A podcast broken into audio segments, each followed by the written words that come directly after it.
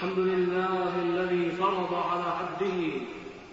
الحمد لله الذي فرض على عباده حج بيته الحرام. أحمده سبحانه. جعل ثواب الحج المبرور. الجنة دار السلام. وأشهد أن لا إله إلا الله وحده لا شريك له.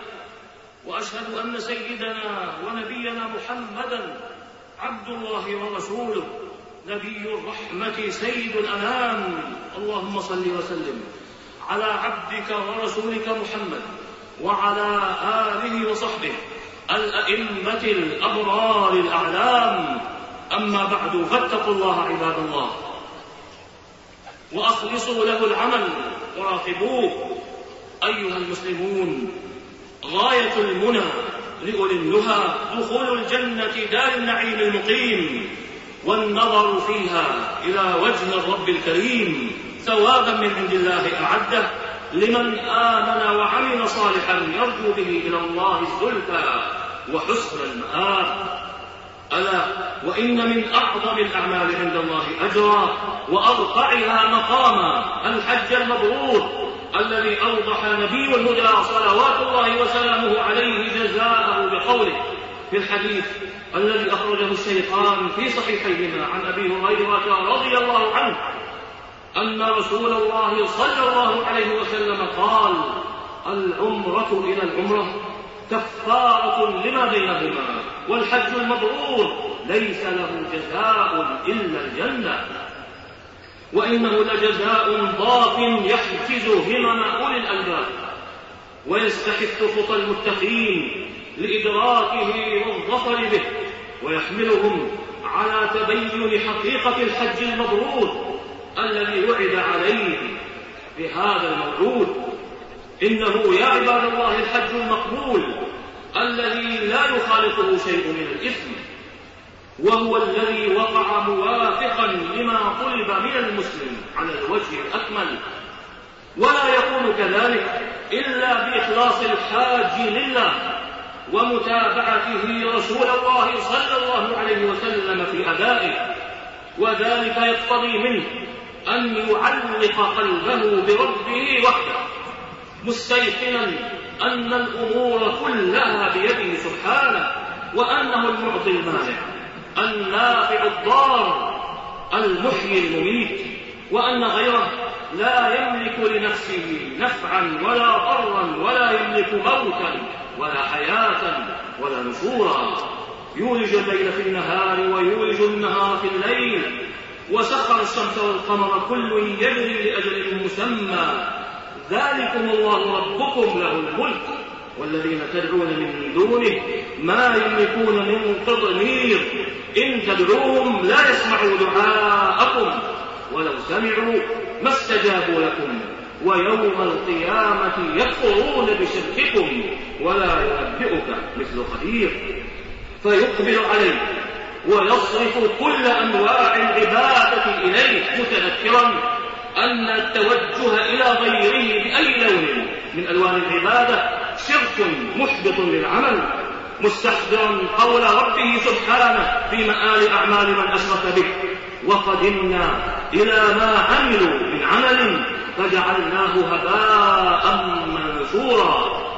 وأي مقام أجدر بأن يذكر فيها بأن يذكر فيه اسم الله ويشار فيه على طريق قليل الله في إعلاء التوحيد لله من مقام الحاج عند بيت الله الذي قصده. وفي مناسك حجه التي التي تلبس بها وفي متابعة رسول الله صلى الله عليه وسلم بالاهتداء بهديه والاستنان بسنته وتقديم قوله على قول كل أحد من الناس مهما عظم شأنه مهما عظم شأنه وعلى كعبه وتألق نجمه امتثالا لأمر الله القائل سبحانه وما آتاكم الرسول فخذوه وما نهاكم عنه فانتهوا. وامتثالا لقوله وإن تطيعوه تهتدوا في هذه المتابعة يطمئن الحاج إلى موافقة الصواب في أعمال حجه. فإن النبي صلى الله عليه وسلم بين لأمته في حجة الوداع بين لهم المناسك بيانا واضحا جليا لا خفاء فيه قائلا لتأخذوا عني مناسككم. كما جاء في حديث جابر بن عبد الله الأنصاري رضي الله عنه في وصف حجة النبي صلى الله عليه وسلم أخرجه مسلم في صحيحه وغيره. وبهذه المتابعة يحذر الحاج من الوقوع في كل ما يجرح حجة أو ينقص أجره لا سيما حين يعلم ما جاء في سنته عليه الصلاة والسلام من كريم الأجر. لمن صان حجه عن كل ما يكبر صفوه. ومن ذلك ما جاء في الحديث الذي أخرجه الشيخان في صحيحيهما. عن أبي هريرة رضي الله عنه أن رسول الله صلى الله عليه وسلم قال من حج فلم يرفث ولم يفسق رجع من ذنوبه كيوم ولدته أمه. والرفث هو غشيان النساء ودواعيه والكلام فيه وتكرار النظر على وجه الاستمتاع. وأما الفسوق فيدخل فيه أعمال الفسق وما يحرم من الكلام كالكذب والغيبة والنميمة والسباب. والجدال المفضي إلى الخصومة وإيغال الصدور لا سيما إذا اقترن برفع الأصوات بالكلام الذي يتأذى به سامعه. فإذا استشعر الحاج في كل خطوة يخطوها وفي كل منسك يؤديه أنه في هذا المكان الشريف والبقاع المطهرة التي اجتمع فيها شرف المكان وشرف الزمان وشرف الشعائر استيقن أنه لا مكان فيها لرفث ولا لفسوق ولا لجدال. فيمضي أيام حجه. منفقا كل جزء وقته في طاعة ربه تلاوة وذكرا وصلاة وطوافا بالبيت وإنفاقا في وجوه البر وإحسانا في كل ذنوب الإحسان.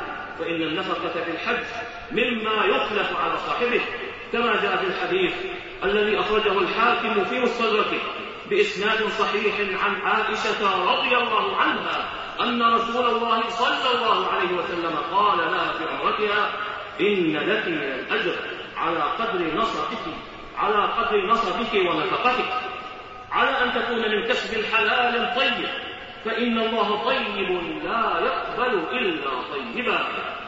فيعقبه ذلك ويورثه لذة وسرورا وانشراحا وحبا لله تعالى ولرسوله صلى الله عليه وسلم. ولدينه كلما أقبل على ربه واشتغل بمرضاته ويرجع إلى ربه ويرجع إلى بلده وقد صارت حاله أحسن مما كانت عليه. وهو علامة عند كثير من العلماء على الحج المبرور فاتقوا الله عباد الله واحرصوا على أن يكون حجكم مبرورا بالإخلاص لله فيه فإنه مدار العمل وروحه. وبالمتابعة لرسول الله صلى الله عليه وسلم والاهتداء بهديه وتقديم قوله على قول كل أحد غيره وإطابة الكسب والنفقة والحذر والحذر من الرياء والسمعة والفخر والخيلاء واجتناب الرفث والفسوق والجدال وكل ما ينافي مقصود الحج أو ينقص أجره أو يصرفه عن حقيقته أو يغير صفته التي شرعها الله وبينها رسوله صلى الله عليه وسلم في صحيح سنته حتى لا تذهب مشقات السفر ونفقاته وعناء مفارقة الأهل والأولاد والأوطان سدى بشوفها من بشوفها بما يفسد الأعمال أو ينقص أجرها أو يذهب بالمقصود منها. أعوذ بالله من الشيطان الرجيم. الحج أشهر معلومات. فمن فرض فيهن الحج فمن فرض فيهن الحج فلا رفث ولا فسوق ولا جدال في الحج. وما تفعلوا من خير يعلمه الله. وتزودوا فإن خير الزاد التقوى. واتقون يا أولي الألباب.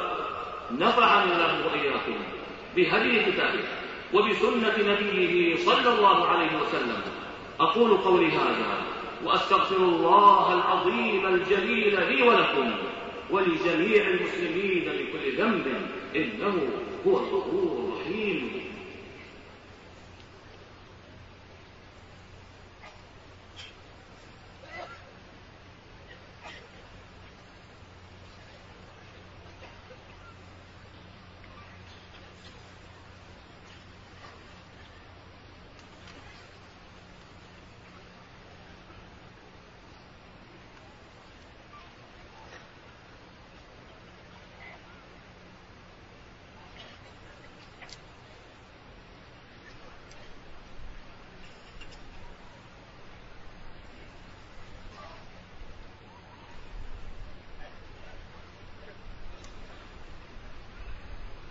إن الحمد لله نحمده ونستعينه ونستغفره ونعوذ بالله من شرور أنفسنا وسيئات أعمالنا. من يهده الله فلا مضل له ومن يضلل فلا هادي له. وأشهد أن لا إله إلا الله وحده لا شريك له. وأشهد أن محمدا عبده ورسوله. اللهم صل وسلم على عبدك ورسولك محمد. وعلى آله وصحبه. أما بعد فيا عباد الله إن مشاق السفر الذي وصف واقعه رسول الله صلى الله عليه وسلم بقوله في الحديث الذي أخرجه الشيخان في صحيحيهما السفر قطعة من العذاب يمنع أحدكم طعامه وشرابه ونومه أي ما يألفه من طعام وشراب ونوم. وكذا مشقة المفارقة وإن مشقة مفارقة الأهل والأولاد والأوطان ومشقة التضحية بالمال في النفقة وغير ذلك في النفقة وغير ذلك من ألوان المشاق التي يذللها ويسهلها. ما يجده حاج بيت الله الحرام في قلبه من شدة حب الله وقوة الإيمان به. وإيثار هذه المحبة على أشواق النفس ورغباتها وحظوظها. فإذا ملك الحاج نفسه وحجزها عن اللغو والرفث والفسوق والجدال والإيذاء وألزمها حسن الأدب وأخذها بالإحسان في كل ذنوبه وكان مطعمه ومشربه وملبسه ونفقته حلالا وأدى مناسكه وفق ما شرعه الله مخلصا له متابعا رسوله صلى الله عليه وسلم. استحق هذا الثواب العظيم الذي بينه رسول الهدى صلوات الله وسلامه عليه بقوله من حج فلم يرفث ولم يفسق رجع من ذنوبه كيوم ولدته أمه أخرجه البخاري ومسلم في صحيحيهما. وإنه يا عباد الله لثواب ما أكرمه وما أعظمه وما أسعد من حظي به ففاز عند الله فوزا عظيما. فاتقوا الله عباد الله واعملوا على الفوز بهذا الموعود تكونوا من المفلحين. واذكروا على الدوام أن الله تعالى قد أمركم بالصلاة والسلام على خير الورى. فقال سبحانه فقال جل وعلا إن الله وملائكته يصلون على النبي. يا أيها الذين آمنوا صلوا عليه وسلموا تسليما. اللهم صل وسلم على عبدك ورسولك محمد. وارض اللهم عن خلفائه الأربعة أبي بكر وعمر وعثمان وعلي وعن سائر الآل والصحابة والتابعين ومن تبعهم بإحسان إلى يوم الدين. وعنا معهم بعفوك وكرمك وإحسانك. يا خير من تجاوز وعفى اللهم أعز الإسلام والمسلمين. اللهم أعز الإسلام والمسلمين. اللهم أعز الإسلام والمسلمين. واحمي حوزة الدين ودمر أعداء الدين وسائر الطغاة والمفسدين. وألف بين قلوب المسلمين. ووحد صفوفهم.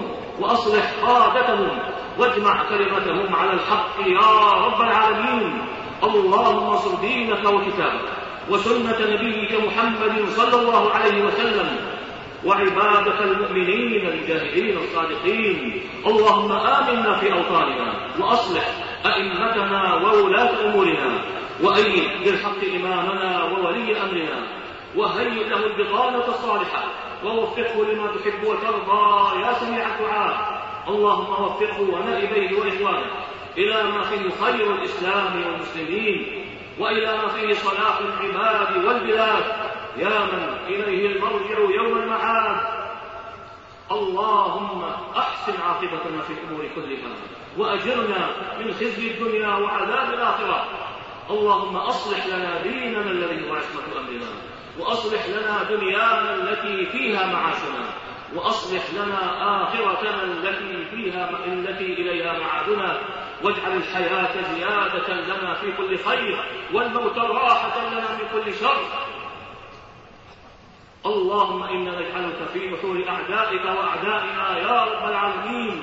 اللهم إنا نجعلك في نحور أعدائك وأعدائنا يا رب العالمين. اللهم اكفنا أعداءك وأعداءنا بما شئت. اللهم اكفنا أعداءك وأعداءنا بما شئت يا رب العالمين. اللهم اكفنا أعداءك وأعداءنا بما شئت يا رب العالمين.